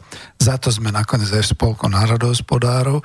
S tým, čo teraz chcú mladí, akí sú znepokojení, čo by chceli teda nového a ako by chceli, aby sme sa mali dobre, pretože nie všetci sme takí globalisti a takí náčení z toho víťazného pochodu globálnej ekonomiky a finančných trhov. Niektorí sú aj znepokojení a tí, čo sú znepokojení, tak tí samozrejme nevidia tie veci tak optimisticky a tak nádejne, ako sa to vykresluje v mass médiách a podobne. A možno, že aj preto je dobre, že vznikla takáto kniha a že vy ste s tým svojím dielom aj ekonomie, veda a v týchto kapitolách vlastne, a kľudne to poviem zás tak synteticky, doniesli niečo do slovenskej, hospodárskej, ale nielen vedy, ale teda vôbec do diskusie o slovenskej ekonomike, o slovenskom hospodárstve niečo, čo tu povedzme chýbalo, pretože tak, ako ste povedali, v tom 90. roku zahriakli všetkých socialistických ekonómov, v tom potom roku 2000 sme zahriakli všetkých tých liberálnych ekonómov, lebo bola kríza 2008 a podobne. Dneska zase zahriakávajú všetkých národne cítiacich a orientovaných ekonómov a podobne. A človek až by povedal do čerta, tak čo vlastne my tu chceme na Slovensku? Chceme sa už vážne posadiť na zem, otvoriť ústa, aby nám pečené holuby padali, alebo chceme aj niečo robiť? Chceme aj vykonávať nejakú činnosť, aby sme teda si boli istí a jasní, že sme hospodári na svojom území. No ja som sa takto rozvášnil, dúfajúc, že povedzme na to číslo 0950 724 963 niekto zavolá, lebo sme stále v živom vysielaní. Až o 25 minút alebo 30 minút to už bude samozrejme potom v archíve. No a teraz rozmýšľam, ako prejsť po takomto predele, pretože ešte máme naozaj nejakých 30 minút po tomto úvode týchto jednotlivých kapitol na nejaké konkrétnejšie informácie a veci. Ale medzi tým, ja to kľudne tak poviem, nie je to z mailu, ale viem, že bola tu taká určitá poznámka, že v podstate, prečo sme potrebovali a prečo ste vy, pán profesor, potrebovali dnes v súčasnosti tak zvýrazniť ten titul, že aj ekonomia je veda. Ako veď sa to nepovažuje za vedu? No, pán inžinier, možno prvé za to, že keď som videl, z koho sa stali ekonómovia, tak som bol z toho nešťastný však. Hutník je ekonóm, biológ je ekonóm, lekár je ekonóm. No a viete, čo do toho mora ekonomických poznatkov ani jeden neskočil, nepokúsili sa plávať. A druhé, pán inžinier, bolo to, že ak ste si všimli, že potom 89. viete, akoby ekonómovia mali byť predovšetkým politici. Ekonómovia nie sú politici, prosím vás. Už aj za to, že tá ekonomia sa musí oprieť skutočne o logiku, modus ponens a všetky ostatné logické pravidlá, aby sa dostala k pravdivým záverom, ale aj za to, že môže používať tú matematiku ako taký nástroj, ktorý ju zaručenie dovedie k tej pravde. A teda ekonómovia sú myslitelia, predovšetkým myslitelia, veď to sám zvýrazňujete, nie takto celkom, ale veľmi podobne vo vašom diele Ekonomická demokracia. Ekonómovia sú myslitelia. Samozrejmá vec, že robia aj nejaké, povedzme, projekcie, ale oni neočakávajú, že to, čo oni povedia, sa presne tak zrealizuje. Ale pán inžinier, ja som robil 20 rokov v poľnohospodárstve, vyhodnocoval som poľnohospodárske pokusy rôznymi matematickými metódami a aj tam urobil ten agronóm pokus s lucernou, lebo s jačmeňom, lebo s ovsom, lebo s pšenicou, to je jedno s čím. On presne sledoval to políčko, snažil sa, aby tam neboli vedľajšie efekty, aby tam nebola tá tráva v tom poraste tej pšenice, aby skutočne sa presadili tie faktory NPK, prípadne tá závlaha, lebo my sme aj zavlažovali však. Čiže išlo mu o čistý priebeh procesu. A to je to podstatné aj v ekonomickej vede. aj v ekonomickej vede nám v prvom rade musí ísť o čistý priebeh procesu, ako si to ten ekonom predstaví, ako by mali tie, nazvíme to, že keď sa pozriete na bicykel, vidíte, že tam je predné koleso, zadné koleso, pedále, volant, tak takéto súčiastky má aj tá ekonomika. V agregovanej podobe je to, čo som povedal, domácnosti, vláda, podniky, zahraničie. Vo všeobecnosti povedané. Ale potom podrobnejšie to, čo ste prebrali aj vy do knihy, ten graf, ten je už oveľa zrozumiteľší a aj obsaznejší ako iba toto prvé. Čiže ja musím takiste dokázať odsledovať čistý priebeh procesov. Nie je to, že o Kočnerovi teraz píšu, ako to bolo s tým Technopolom. No veď to je presne to, že sa nedodržovalo, že má dať, rovná sa dal.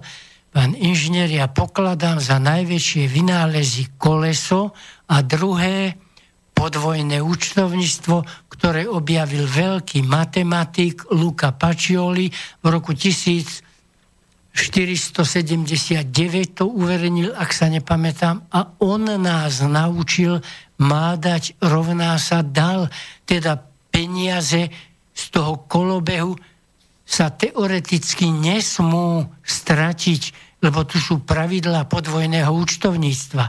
Teraz som to povedal trošku zle, lebo zmenili. Už máme, že forenzné účtovníctvo. Aké to je forenzné moderný názov, ako to je... To účtovníctvo musí byť vždy jedno a to isté. To nemôžem ja meniť podľa nálady. Je to sústava rovníc a v tej sústave rovníc musím presne dodržať to, čo sústava rovníc vyžaduje. A tak ako dokážem vyriešiť sústavu rovníc, tak dokážem vyriešiť teda aj to účtovníctvo. A ten ekonóm, keď aj robí tú prognózu, veď sme robili aj za socializmu a to práve na báze, povedzme, tých input-output tabuliek, alebo my sme ich volali medziodvetvové vzťahy. Samozrejme, že keď sme vypočítali, že produkcia našich elektrární dosiahne toľko a toľko kilovatov, že to sa presne tak stane. Odmerajte si iba vo vašej zásuvke, vo vašej izbe, či je tam 220 voltov. Tam nie je 220. Tam bude raz 216 a raz 225. Takže hoci tu máme Ohmov zákon, ani tento Ohmov zákon sa nedokáže trvale presadzovať v tejto ideálnej podobe. A tak je to aj s tými ekonomickými zákonitosťami. My ich musíme rešpektovať, my ich musíme ovládať. Ja by som nepustil za ministra financií toho, ktorý neovláda bázické ekonomické zákony, a to aj v tej matematickej podobe, ako napríklad aj ten zákon dopytu a ponuky po peniazoch. To neexistuje, aby to neovládal. Že to on potom ako minister financií a guvernér Národnej banky úplne nedokážu udržať. To sa tiež môže stať, ale nesmie sa stať, aby 40% peňazí vybehlo mimo kolobehu. No, veď to už riešil Smith, už to riešil Marx, už to riešil Keynes a vieme, aké sú tie zákony. A hlavne Fischer, ktorý povedal M×V = P×Y.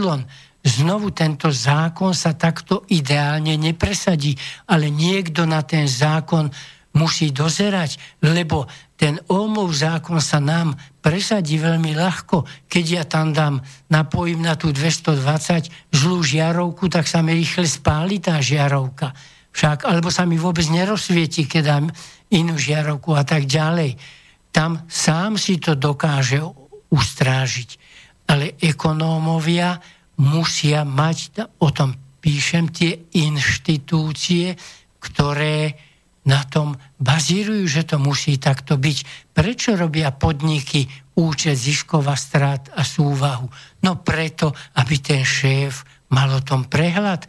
Ale to, že Enron alebo WorldCom, však si zoberte, Sullivan, aké robil techtle-mechtle. Podvojné účtovníctvo, pán inžinier, musí byť základom každého podniku, a to, či je to podnik verejný a či je to podnik súkromný, ako ich teraz máme. To musí platiť. Keď to nebude platiť, peniaze sa budú z kolobehu ekonomiky vytrácať a budeme financovať, znovu to poviem, možno nejaké aktivity, ktoré sú v Sýrii, lebo kde, ja neviem. No, hej, to je tá šedá a čierna ekonomika. Ja som vás nechcel prerušiť, ale keď už, tak poviem tak, že vlastne ja som tiež nejak ako už trošku pozabudol, že nejaký talianský alebo benátsky vedátor alebo kúpec v tom čase Luca Pacioli vlastne spracoval podvojné účtovníctvo. A čo sa mi veľmi páči, a to som chcel práve ešte trošku ako aj tuto z knižky a hneď z tej prvej kapitoly, keby mi niekto podal účtovníctvo a podvojné účtovníctvo tým spôsobom, ako ho tu uvádzate, rozoberáte, aj historicky, že je to zaujímavé, že je to príťažlivé čítanie, dobrodružné čítanie, tak by som možno dnes bol dobrým ekonómom v tom zmysle, že účtovník a tak ďalej.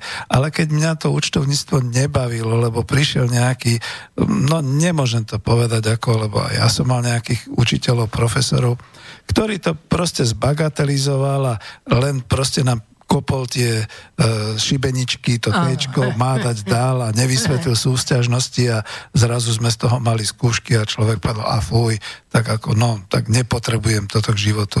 Dneska by som sa bol ohromne živil ako ekonóm, účtovník a tak ďalej.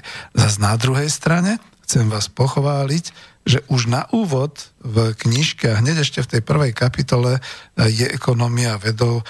Skutočne dobre uvádzate a píšete o tých bázach, o tých základoch, že ekonomia ako veda a makroekonomia je hlavne tvorcom ekonomického obrazu a fungovania o fungovaní ekonomiky, čiže tvorcom ekonomického obrazu o fungovaní ekonomiky v skutočnosti, a to s rôznymi deduktívnymi a induktívnymi cestami. To citujem z vašej knižky a som si dovolil. Vidíte? Ani neviem, či môžem. Rozhodujúcu úlohu pri určení toho, že tvrdenie je pravdivé, má jeho použitie v praxi. A prečo to uvádzam? Ja už neviem, máme tu aj tú kritiku súčasného vyučovania ekonomiky a ekonómie aj v súčasnosti na Slovensku a vôbec v celom svete. A ja kľudne poviem tú kritiku aj do tej minulosti. Vidíte, všetci ma nejak tak, že ja som zástancom socializmu a tak ďalej. Aj kriticky sa treba vyjadriť. Keby tí páni profesori vtedy na Vysokej škole ekonomickej pristupovali týmto spôsobom ako vy teraz, aj tuto v tejto knižke, mal by som k tomu účtovníctvu vzťah. Lebo ja vždy hovorím, že účtovníctvo je síce analytická záležitosť, ale vždy som hovoril, že ale to je iba, to ma nebaví, lebo to je už iba evidovanie tých minulých dejov. Ale vy ma tu presviečate, že to je obraz, na základe ktorého môžem vytvárať budúcnosť a určité skutočnosti. A čo je veľmi pekne, píšete tu, o čom je ekonomická veda. A teraz vy tu píšete o tej banalite, že je to teória odrazu v úvodzovkách. Čo to znamená? Vytvárame si obrazy skutočnosti, obraz je model skutočnosti, obraz súhlasí so skutočnosťou alebo nie. Správny alebo nesprávny. Pravdivý alebo nepravdivý. A neviem, ako teraz z toho urobiť otázku na vás, ale keď som si čítal, tak som si uvedomil, že my sme do roku 89 žili v určitom obraze ekonomiky, ja to použijem teraz veľmi nátvrdo, a niekto nám v tom obraze urobil čiernu machulu a my sme povedali, že fuj socializmus. Dneska žijeme znova v nejakom obraze ekonomie a ekonomiky a znova je to o tom, že niekto sa v ňom vidí ako v ružovom zrkadle. Joj, to je nádherné, to je super, to je už úplne nirvána, úplne raj na zemi a tak ďalej. A niekto zase nevidí ten obraz taký a vidí ho iný. Čiže je to vždy iba o tom, ako nám vysvetľujú tie obrazy skutočného a skutočného aj ekonomického sveta. Bojím sa, že sem prenikla tá politika natoľko, že dnešná ekonomia sa skutočne stáva politikou ako takou. No ale odrazím sa od toho, neviem, ako z toho urobiť otázku. Vy tu máte vlastný výrok, aj ekonomia musí byť bezpečným prameňom poznania. To je váš. A to si veľmi vážim, pretože keď niekam prídete dnes a hovoríte, že ekonomicky, oni všetci hovoria, čísla nepustia, ale to sú iba čísla.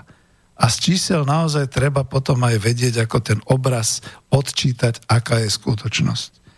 A vy píšete, ekonomia má svoj predmet, jazyk aj metodológiu. Ekonomia nám pomáha preniknúť do útrob ekonomickej reality cez poznanie pojmov a vzťahov. Ekonomická veda odhaľuje zákony. Zákony spravidla nemôžeme spoznať iba pomocou zmyslov, musíme sa hlavne spoľahnúť na myslenie. A tuto, neviem, ako z toho urobiť otázku. Ja už cítim, čo pomyslíte, presne tam ste začali, pomocou pojmov.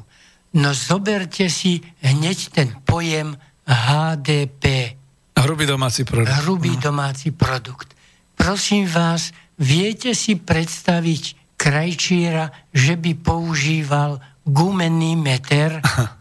Viete si predstaviť stolára, že by používal gumený meter? A toto je HDP, keď sa mu nerozumiete. To keď teraz hovorí minister financií a teší sa, že máme HDP 72 miliárd. Ale vy musíte vidieť do hlbín toho pojmu, tam ho na začiatku práve rozoberám, a to tak, že ako som spovedal, ráno som si kúpil 5 rožkov za 0,06, 1 liter z mlieka za 0,60 a 1 kura za 3,60, tak to môžem všeobecne napísať x1, to sú tie rožky, krát p1 plus x2, to je to mlieko, krát P2 plus X3, to je to kura, krát P3 plus a tak ďalej, až plus XN krát PN, a to N je 10^26, čiže to je fantasticky veľké číslo. A ku každému tovaru priradiť. Ja si to viem v hlave predstaviť, však, ale to mi aj pomáha k tomu, že pán inžinier, keď ja teraz teoreticky s tou mojou hlavou budem nad tým premýšľať, nad týmto výrazom, aha, ja tie x-ky môžem nejak zoradiť. To x1 a x2, to bolo mlieko, to boli rohlíky a to bolo kura. Aha, to sú všetko výdavky obyvateľstva na spotrebu. Ale JRD si kúpilo nový traktor a kúpilo nové brány. Aha, tak tieto x-ky nemôžem dať do toho istého súboru, ako som dával tie tovary, čo si ľudia kupovali. Čiže vidíte, ja v hlave začnem rozmýšľať, ako to HDP teoreticky rozobrať. A tak som potom tam ukazoval, že keď z HDP začnem niečo odpočítať, až sa dostanem, povedzme, k príjmom obyvateľstva. A tie príjmy obyvateľstva, no tak tie sa mi rozdelia na nákup tovarov a služieb, na to, čo som zaplatil, nejaké úroky a na to, čo si usporím. Však, čiže vidíte, teoreticky vďaka tým symbolom, ktoré ste si vy zaviedli, v hlave sa dopracujete k celkom novým poznatkom, ktorým sa nie. A my teraz používame HDP ako gumenné meradlo, lebo pani Merklová povie, že ona do G-čka nezapočíta toto, no to nemôže povedať. Politicky sa to, teda prispôsobuje sa to politickým rozhodnutiam, tak treba povedať. Tiež som im o tom písal, veď to nemôžete takto robiť. Ak to povedali účtovníci národných účtov v Eurostate, že do G-čka treba započítať nákup auta pre predsedu vlády, tak to tam musíte započítať. A nie, že pani Merklová rozhodne, to ste kúpili auto pre mňa a to nezapočítajte do výdavkov vlády. To tak neexistuje. Tie pravidlá podvojného účtovníctva musia byť. A o tom Luka Pačiolim, ja som to počul ešte na škole, to mňa učili, pretože pán profesor Partik bol účtovník u Baťu, to nechcem hovoriť tie detaily okolo toho. To To je presne, veľmi pekné veci ste tam prečítali a bol by som rád, keby tak, ako vy ste to začali hlboko vnímať a nad tým uvažovať, že by aj čitateľ, ktorý si kúpi tú moju knihu, to tiež takto vnímal, lebo iba myšlienkovo sa môžeme niekde dopracovať. Však tak, ako som spomenul aj toho pilota, lebo ja som tam u nich bol, letím veľmi rýchlo, letím veľmi vysoko, a je tu veľmi zima, no čo to je? Musíme merať nejakým spôsobom. HDP nám rastie 3,1%. A teraz no, akože, čo to je? To je aké porovnanie? Číňania majú HDP iba 6,2% a preto oni padajú, oni už za chvíľu skrachujú. A to sa porovnávajú tie súhrné pojmy, spotreby, výroby, všetkého. Slovensko 5 miliónové 3% a krachujúca Čína 6,2% z vyše miliardov obyvateľstva s tou ekonomickou silou. HDP Luxemburská, HDP Slovenská. No Luxembursko, samé banky, a teda, ježiš, nechcem však. Ale áno, hej, no. Daňové raje. Zaujímavé je, že predseda Európskej komisie pochádza z daňového raja a vôbec to nezrušil doteraz. Ale Slovensko, vidíte, teraz automobilka. Ako sa im mohlo stať, že v Nitre majú problémy s dopravou, lebo zabudli na cesty, že tam bude Jaguar. Preboha, to muselo vedieť malé decko, pán inžinier. To vám môžem ja povedať. Práve aj vďaka tomu, čo tam na konci v knihe píšem, však tá Ivaničová vzdialenosť, zbaviť sa HDP a keď, tak iba na určité veci a inak stupeň ekonomického rozvoja merať. A to sú železnice, to sú nové byty, ktoré postavíme, to sú nové vládne budovy, ktoré postavíme. Veď sme tu núkali, že tu dostaneme tú farmaceutickú to a zrazu sa oni na nás vykašľali a my sme sa tešili, že im tu ponúkneme nejaké budovy. Ja aj tie budovy musím vedieť, na čo budujem. Ja ich nemôžem budovať len tak. Ak som národohospodár, ak som ekonóm, tak ja musím vedieť, tak ako mi to riaditeľ tej banky, tej divízie v banke povedal, pán Husár, vaše peniaze chceme použiť na výstavbu viníc okolo mesta Bordeaux. No, veď práve. Veľmi dobre, a vy ste prešli už znova až na tú kapitolu 8, čiže už sa nevrátim naspäť na tú kapitolu 1, lebo tá je veľmi analytická a skutočne tam zdôvodňuje, prečo je ekonomia vedou, aj sú tam všetky vlastne tie... Poslucháči, keď si vypočujú, aspoň pokiaľ si nekúpia knihu, tú popularizáciu makroekonomiky, čo sme mali v ekonomickej demokracii, asi 5 pokračovaní, tam sme to rozoberali, ale ja by som už prešiel až k tej kapitole 8 a podkapitole 8.7, ekonomika má fungovať inak. Lebo máme pomaly koniec, tak nezavolali, tak už teraz ani nevolajte, lebo už budeme musieť uzavrieť celú našu problematiku.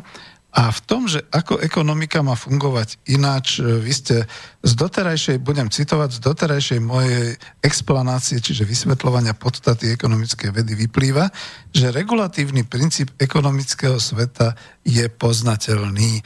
To znamená, vieme spoznať, ako by sme mali tú ekonomiku na báze ekonomie riadiť.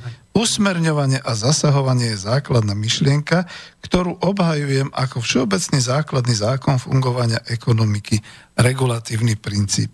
A vy tu máte veľmi veľa popísaného takého, čo už by bolo možno a bude snáď aj na nejaké ďalšie relácie, pretože tu som zistil, že dokonca konvergujeme k nejakým spoločným myšlienkam.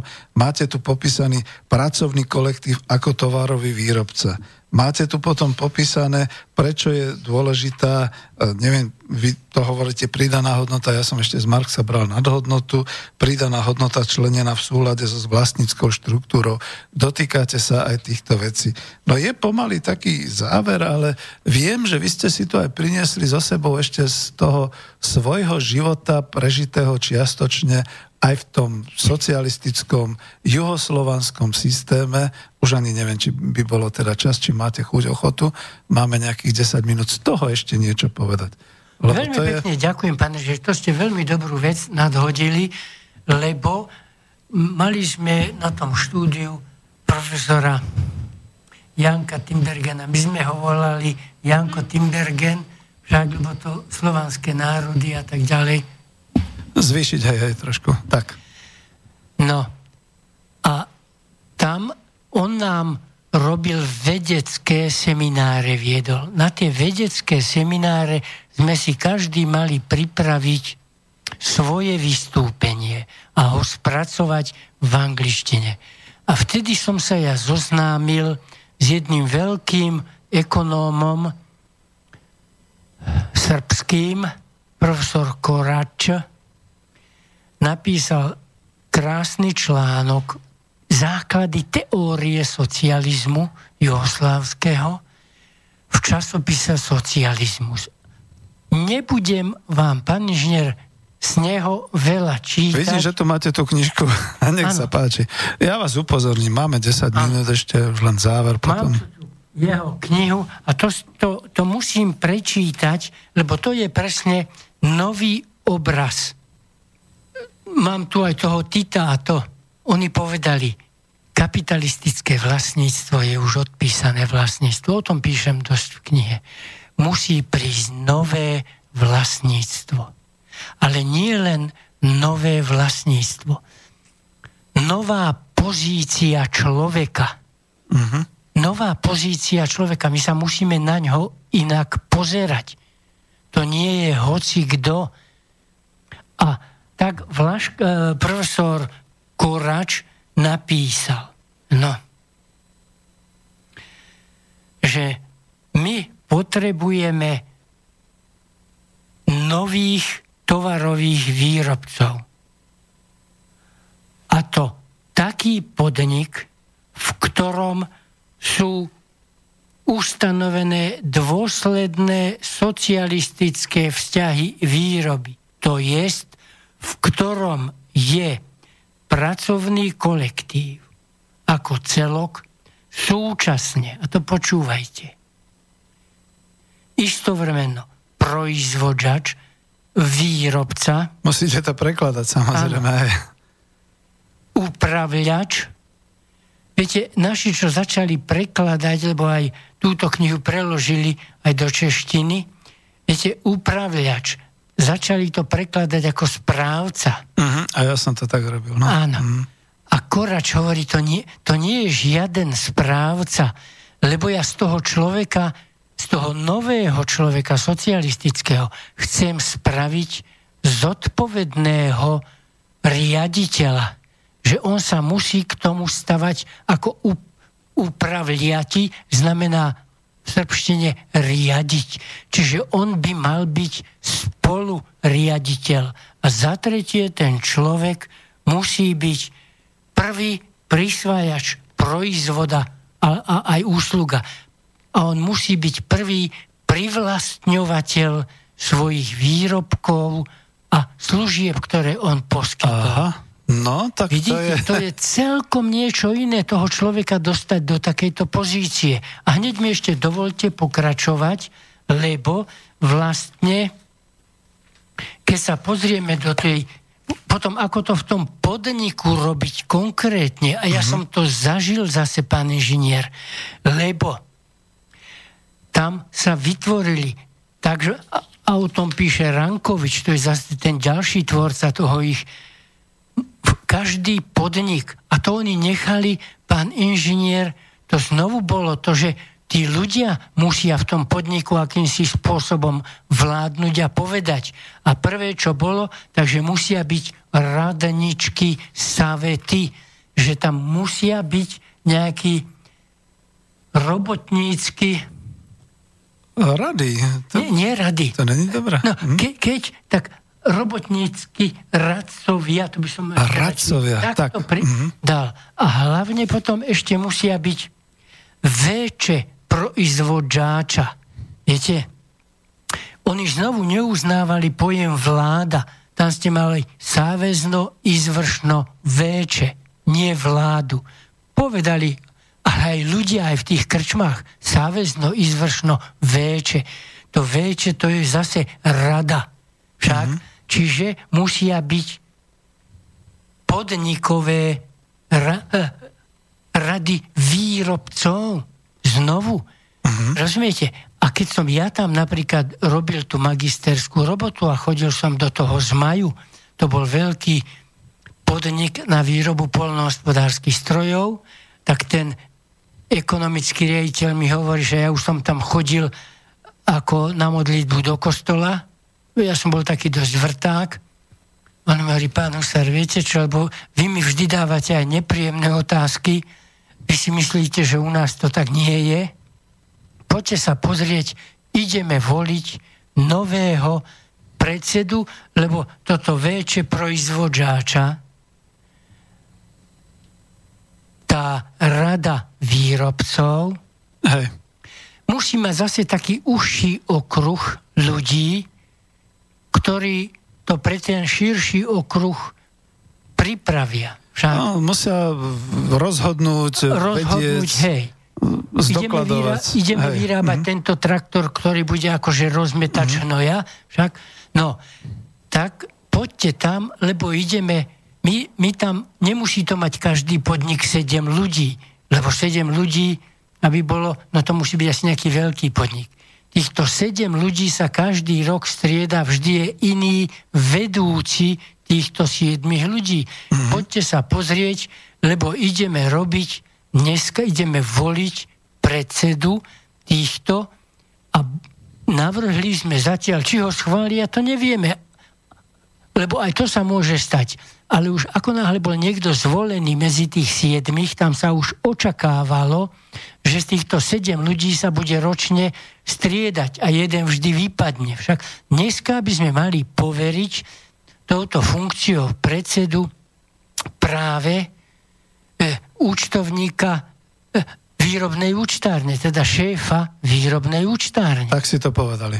Áno, no ja som tam išiel, no a ja som bol skutočne z toho prekvapený, že ten samotný proces riadenia sa už dostával do krve tých ľudí. To ja som pociťoval, pán inžinier. Tak ako keď som išiel, musím to spomenúť, lebo ja som to aj v krčme pocítil, lebo som išiel do tej Bosny, ten Marko, čo ma pozval k nemu, čo sme išli najskôr vlakom, potom autobusom, potom peši, až sme prišli k ním však a išiel som do tej krčmy. Ja som to chcel zažiť, ako je to v tej krčme u nich.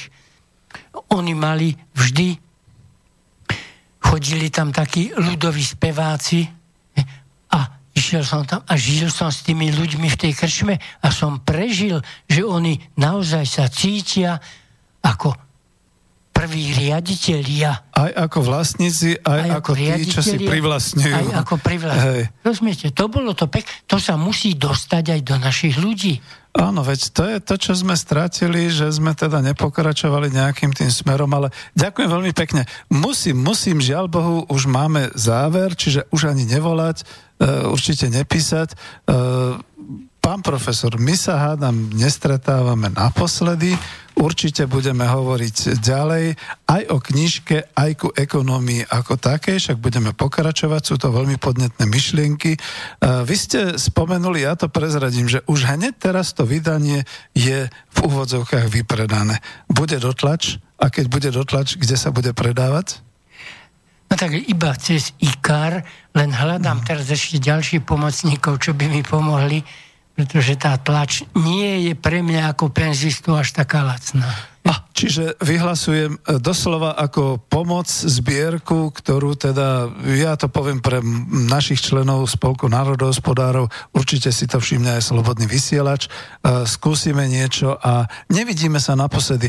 Veľmi ďakujem, vidíte, ja som sa až obával, či dokážeme 2 hodiny vlastne uvádzať niečo o knižke, už mi pomaly nezostáva čas ani na rozlúčenie. Každopádne veľmi, veľmi pekne ďakujem a ďakujem aj poslucháčov, že nás počúvali a budú počúvať a stretávame sa znova snáď niekedy v ďalšom. Ďakujem pekne aj ja, prosím vás, ekonómovia sú myslitelia, nie politici. Ďakujem pekne. Do počutia. Táto relácia vznikla za podpory dobrovoľných príspevkov našich poslucháčov. I ty sa k nim môžeš pridať. Viac informácií nájdeš na www.slobodnyvysielac.sk. Ďakujeme.